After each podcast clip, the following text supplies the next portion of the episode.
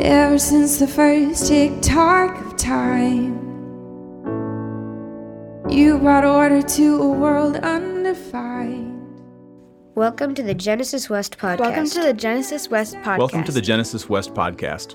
Our, teaching, team is made up of men and women who love asking probing questions of each week's scripture portion, to which which our community, responds with curiosity, courage, and a desire to, to expand, expand in faith, hope, and love. We follow the Revised Common Lectionary, and we follow the church calendar. Because, they, anchor us in something, which can hold us, no matter what life throws our way. We exist to join God's work of cultivating new beginnings in all of us, everywhere. Cultivating new beginnings in all of us, everywhere. We exist to join God's work of cultivating new beginnings in all of us everywhere. We hope you enjoy this week's teaching. We hope you enjoy this week's teaching. We hope you enjoy this week's teaching.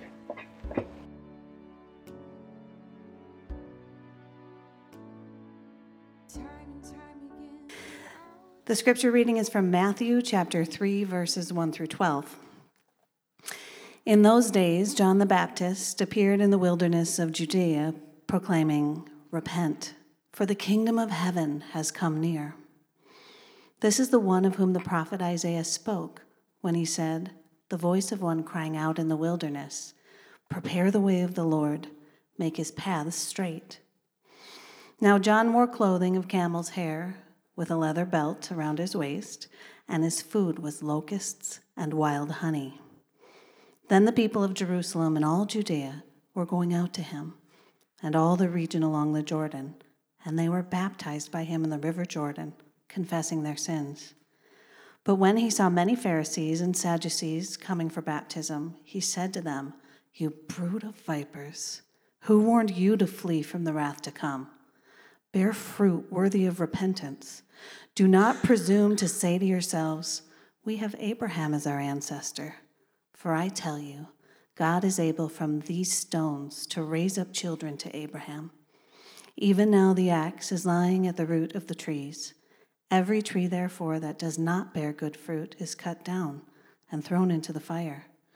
I baptize you with water for repentance, but one who is more powerful than I is coming after me. I am not worthy to carry his sandals. He will baptize you with the Holy Spirit and fire. His winnowing fork is in his hand, and he will clear his threshing floor and will gather his wheat into the granary, but the chaff he will burn with unquenchable fire. The word of the Lord. Thanks, babe. So, uh, we considered inviting John the Baptist to be a guest uh, preacher here at Genesis, but then we thought uh, that he would be, um, you know, fired. He would be. Uh, there's a reason why he ends up in the in the wilderness, I think, and it's because no one else will have him. He his message, no matter how you slice it and dice it, is rough. Amen. John the Baptist is probably not a guy you want to hang out with for very for very long.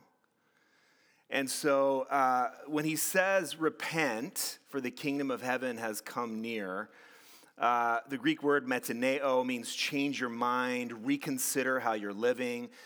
The Hebrew word for, re- for repent is teshuva, and it means return, uh, because sin in the Hebrew, chet, means to sort of miss the mark or wander away.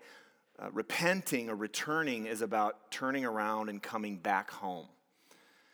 And so, but when you hear the words repent and return, let's, let's do an all play. If you're new here, all plays are designed to hear the voice of you all, not just me. Um, how do you hear those words? Repent, return. How do you understand them? What do they mean?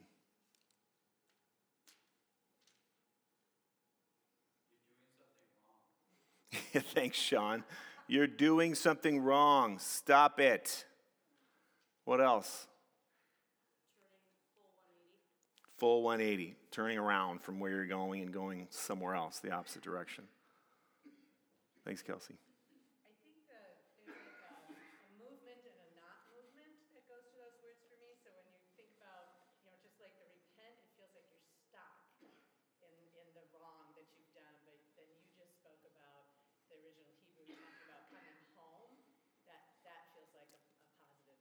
All right, thanks, Jenny. So repenting feels maybe like feeling stuck.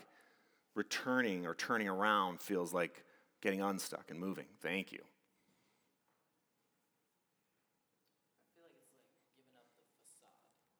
Oh, okay, well, that's cool. Giving up the facade, stopping pretending. I like that. Um, I thought about this kind of a lot, and I think, I wonder if for many of us, um, some of us fall into the camp of like repenting and returning. Maybe in 2020 almost, it's a concept that we can mostly ignore as long as we have a robust love wins theology, right? I think some of us fall in that category, nervous chuckles.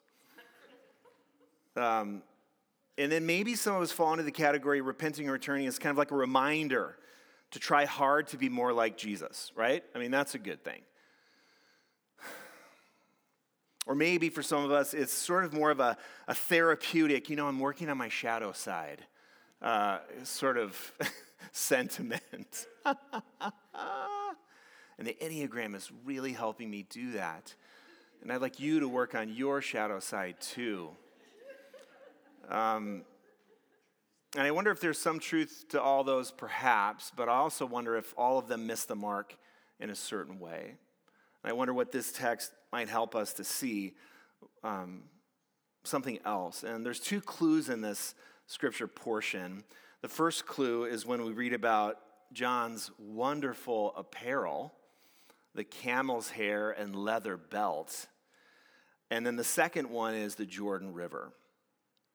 So um, I'm going to grab my Bible here. In Malachi or Malachi, uh, verses chapter 4, verses 5 and 6, uh, we read something about, um, we read something that'll, that'll give us a clue uh, as to what's going on. Lo is the last couple of verses in the Hebrew scriptures. You turn the page, and then 400 years later, you have Matthew. But um, this is the last, last couple of verses in the whole Hebrew scriptures. Lo, I will send you the prophet Elijah before the great and terrible day of the Lord comes. He will turn, same word, shuv or teshuva, the hearts of parents to their children, and the hearts of children to their parents so that I will not come and strike the land with a curse. And um, we read in 2 Kings 1 uh, this funky story about um, this king who fell through his roof and was injured. And then he sent his servants out to go inquire of Baal uh, which means Lord of the stinging fly whether or not he, will, he would die.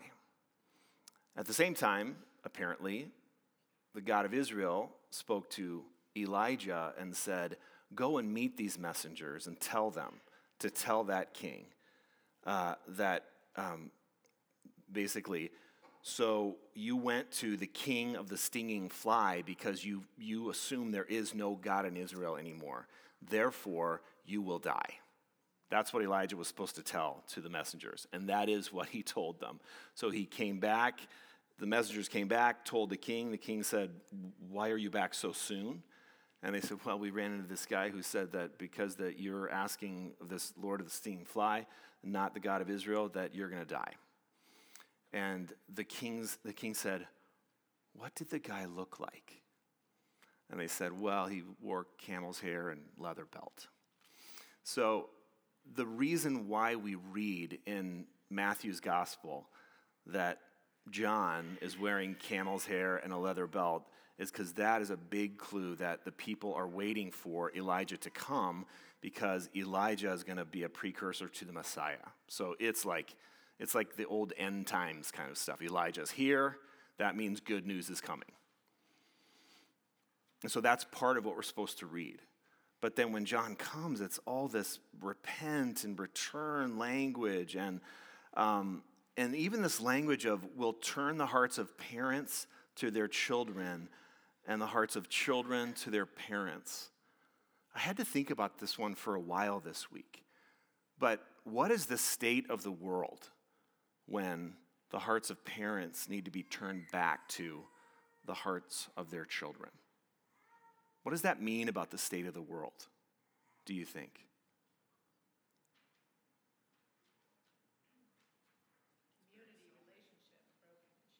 Yeah. I mean, it's like if the very fundamental relationship, parent to kid, needs to be turned and made right, then what can we assume about the rest of the world? It's a dark place. So, question, um, and this isn't all play what has the power to turn a heart?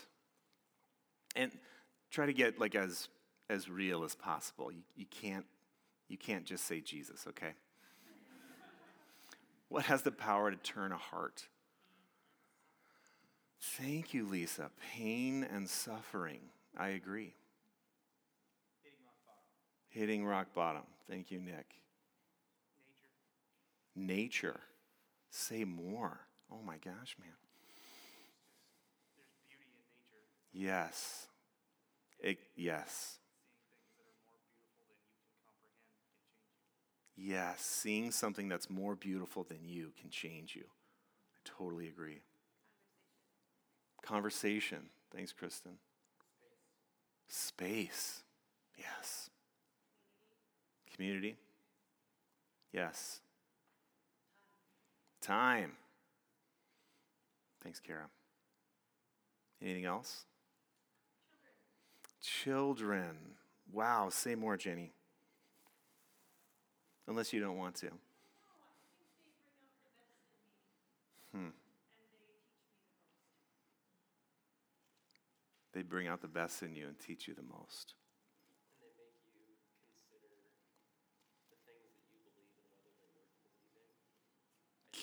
Yeah, kids make you consider the things that you believe and whether they're worth believing.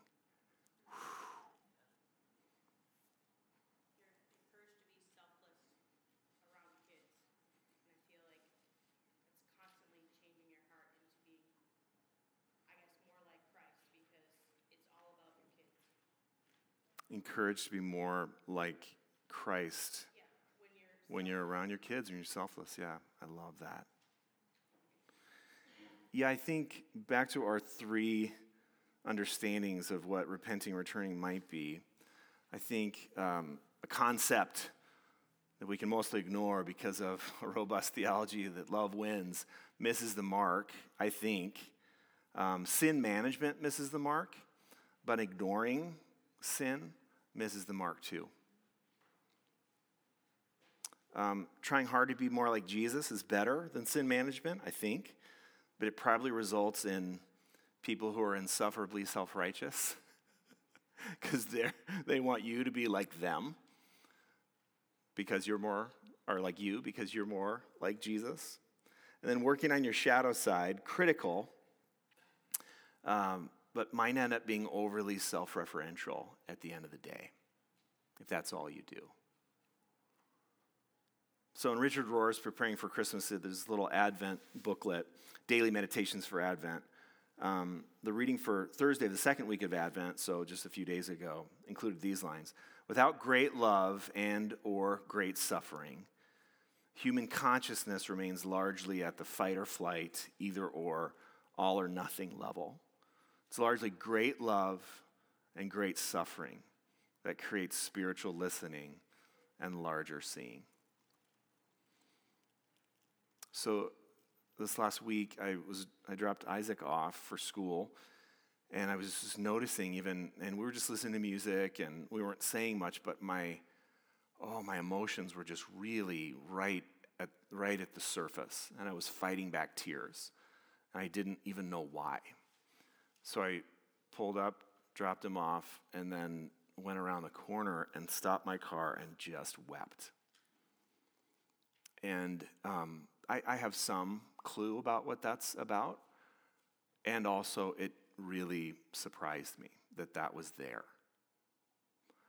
And what I found myself saying, um, without even really thinking about it, it was like reflexive, was just, God, I need your help.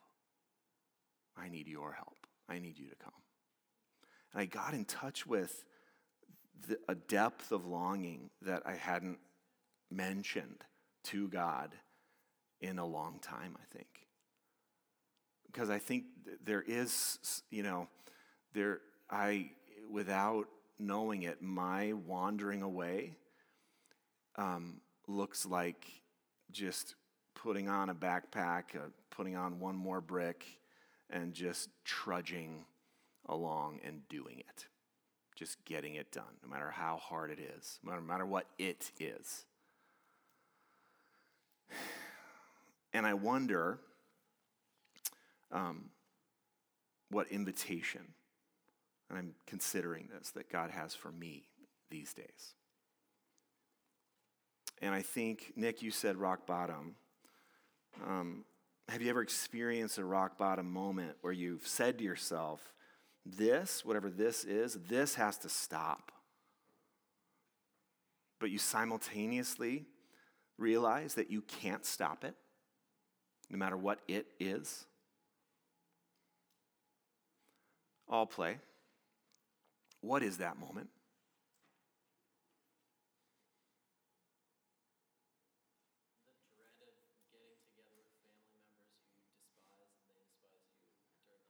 Ooh, Will just nailed it. The dread of getting together with family members who you despise and who despise you over the holidays. Whew. What is that moment where you realize that this has to stop, but you can't stop it? Mm. Is that John back there? Surrender. I read this somewhere this week. I think it's Meister Eckhart, 14th century theologian, German. He said, The gr- truly great spirituality is not about addition, it's about subtraction. It's about letting go. And there's a cheesy kind of letting go and letting God, you know what I mean by that? Where you're not really naming anything, you're just sort of like saying, ah, I don't want to deal with it. And then there's another form of it that's really, truly doing deep spiritual work of hitting rock bottom and saying, I can no longer manage this anymore. And I wonder if that's part of what repenting and returning really means. The second clue, in addition to the camel hair and the leather belt, is the Jordan River, the presence of the Jordan River in this scripture portion. It's 156 mile long river that flows north to south from the Sea of Galilee in the north to the Dead Sea in the south. And when biblical characters find themselves at the Jordan, what's happening so often is they're facing a major transition in their life. We meet it first in Genesis 13 when Abram and Lot have become so wealthy, both of them, that one piece of land can't hold them. So they have to separate. I mean. Talk about probably a warning sign flashing on the lights of like, if two people are too wealthy, maybe think of some other solutions other than just dividing. Maybe there's some, maybe there's a different way, but they're standing at the plain of the Jordan, and Lot looks at the, the plain, and it's lush and green, and in the scriptures, it says it looked like the Garden of Eden, comma, like Egypt. Now, this is, you know, graduate level Hebrew question here, but what does it mean in the scriptures when something is referred to as looking like the Garden of Eden and like Egypt?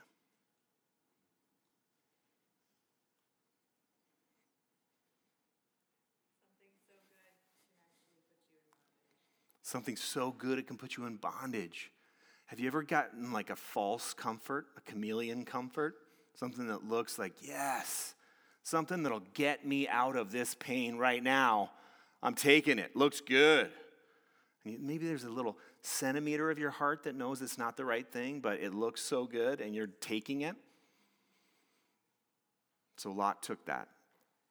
In Joshua 3, Joshua is going to lead the children of Israel across the Jordan River and into the promised land. Joshua is the new leader after Moses. Can you imagine following Moses as a leader? Good luck. I wonder what had to die in him over time so that he could just be him. When he crosses the Jordan, it's a major identity crossing. And then 2 Kings 2, Elijah and Elisha cross the Jordan. And Elijah is about to go somehow up to heaven because his life is, he's like, he doesn't die, he just gets taken up to heaven somehow. And Elisha, his disciple, stays. And he asks Elijah, he goes, I would like to ask you for a double portion of the blessing that you got. I want twice as much. And Elijah says, very Yoda, what you have asked for is a very hard thing, but I will try. And if it happens, the blessing, it happens. And if it doesn't, it doesn't. Boom. Now, if I'm Elisha right there, I'm taking it all back. I'm like, no, no, no, no. A quarter of blessing is totally fine, totally fine. I don't need the double. Just I don't even need the same. I, I don't even need half. Just like a quarter, and I think I can do it. I think I can do it on a quarter. Just don't don't say that if it happens, it happens. If it doesn't happen, it doesn't happen. Because I don't want the, the, the it doesn't happen thing. That's not that's not okay with me. But he doesn't say that because he's about to pick up this mantle of leadership, and he knows he can't really do it. Just like Joshua knew he couldn't really do it. In Matthew 3, in the verses right after this lectionary passage, Jesus will be baptized and anointed in the Jordan.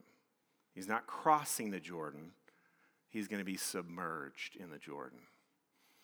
And he's going to come up. And he's going to be anointed for his ministry, which is the ministry of what?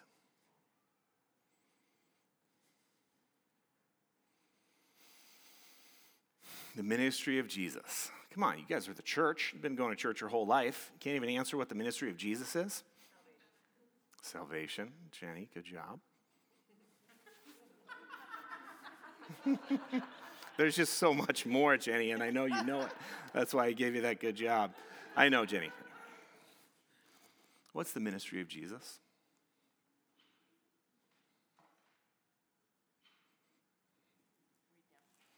Redemption by suffering. You said it, Lisa great suffering. How come Jesus could be filled with such love? Yes, he was God. Yes, he was divine.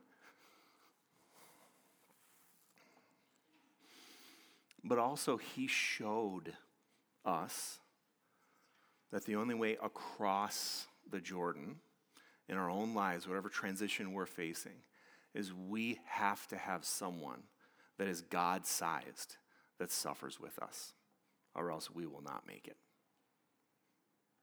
That's what Emmanuel shows us. That no try hard um, repentance will work. No working on my shadow side, returning will work. No trying hard to be like Jesus will work. And no ignoring sin will work. Richard Rohr writes this for all of us, whether addicted to alcohol or something else, unless there's a person, situation, event, idea, conflict, or relationship that you can't manage, you'll never find the true manager. God or life ensures you have numerous opportunities to encounter your powerlessness. Self made people and all heroic spiritualities will try to manufacture an even stronger self by willpower and determination to put them back in charge and seemingly in control. Whew. This pushy response doesn't normally create loving people, rather, it produces people in ever deeper need of control. Eventually, the game is unsustainable. As English poet W.H. Auden put it, in apropos of many things, the poem, we would rather be ruined than changed. we would rather die in our dread than climb the cross of the present and let our illusions die. Sure. we would rather be ruined than changed. We would rather die in our dread than climb the cross of the present and let our illusions die. The ministry of Jesus is salvation, but it has to come through our ruin. and not our ruin in a way that ruins us, but in a way where we understand I can't. I can no longer manage this. I can no longer control this. I can no longer put up the facade. Have you ever been in that moment where you're like, I can't pretend anymore? Have you ever been there? That's actually a gift, but it feels terrible because you're going to disappoint a ton of people. So, whatever your it is that you're working on, how are you doing? I'm working on some stuff. What does repentance look like for you? I'm working on it. Working on it. Whatever your it is, I'm working on it as a posture of managing it, which is a very different posture than I can't fix it, I can't control it, I can't cure it, and I can no longer manage it. And now I realize I never really could in the first place. And when you're there, then you can start to turn around and head in a different direction. As one of my friends who's a 12 stepper said to me when she was giving me some advice the other day, she goes, Listen, your best thinking got you into this. It's not going to get you out of it. And I was like, I hate you.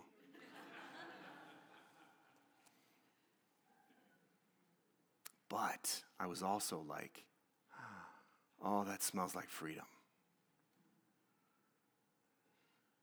During Advent, we name the dark places in our lives that seem hopeless, and we wait for Christ to arrive, right? But we want Christ, even Christ, we want Christ to arrive like a hero who will obliterate the darkness and make sure that we suffer no longer. But when he does arrive, he suffers and dies with us. And it's that act of love, when you let it in all the way, that turns our hearts and makes us ready to repent and return, not with willpower, but with, John said it, surrender. Repent and return is hitting a kind of rock bottom where you realize, I can't save myself and we're all good. We have all great theology, Christians in this room. It's like we know Ephesians 2 8 and 9, it's by grace that we're saved through faith, not of our works, you know, that we could, but, but we, we keep, we, we try so hard um, to not really accept the grace that the Christ of Advent is born into this world, suffers with us, dies with us, and then rises with us. And when we rise in that way, after being that powerless, we are given a kind of power that's utterly um, unstoppable. But it doesn't, be, doesn't come because you are so great, or you have it nailed, or you've conquered it, you've managed it well. It comes because you realize whew, the beautiful, powerful, redemptive words I can't. And now you're dangerous in a good way. Amen. So, this Advent season, my prayer for me and for you is that we would learn the words of Jesus in Matthew 10 39. That when he says, Those who find their life will lose it, and those who lose their life for my sake will find it. My prayer is that we actually, we actually discover the freedom of what Jesus really meant and what he's offering us. Amen. Endings are a place where life is Thank you for listening to the Genesis West podcast. If, if you, you, find, find yourself, yourself nearby, nearby on Sunday, we'd love for you to join us for worship. We meet at Elam Church Center in Robbinsdale, Minnesota. If you, if you have, have, any questions, or would like to connect with us, please visit us at www.genesiscov.org.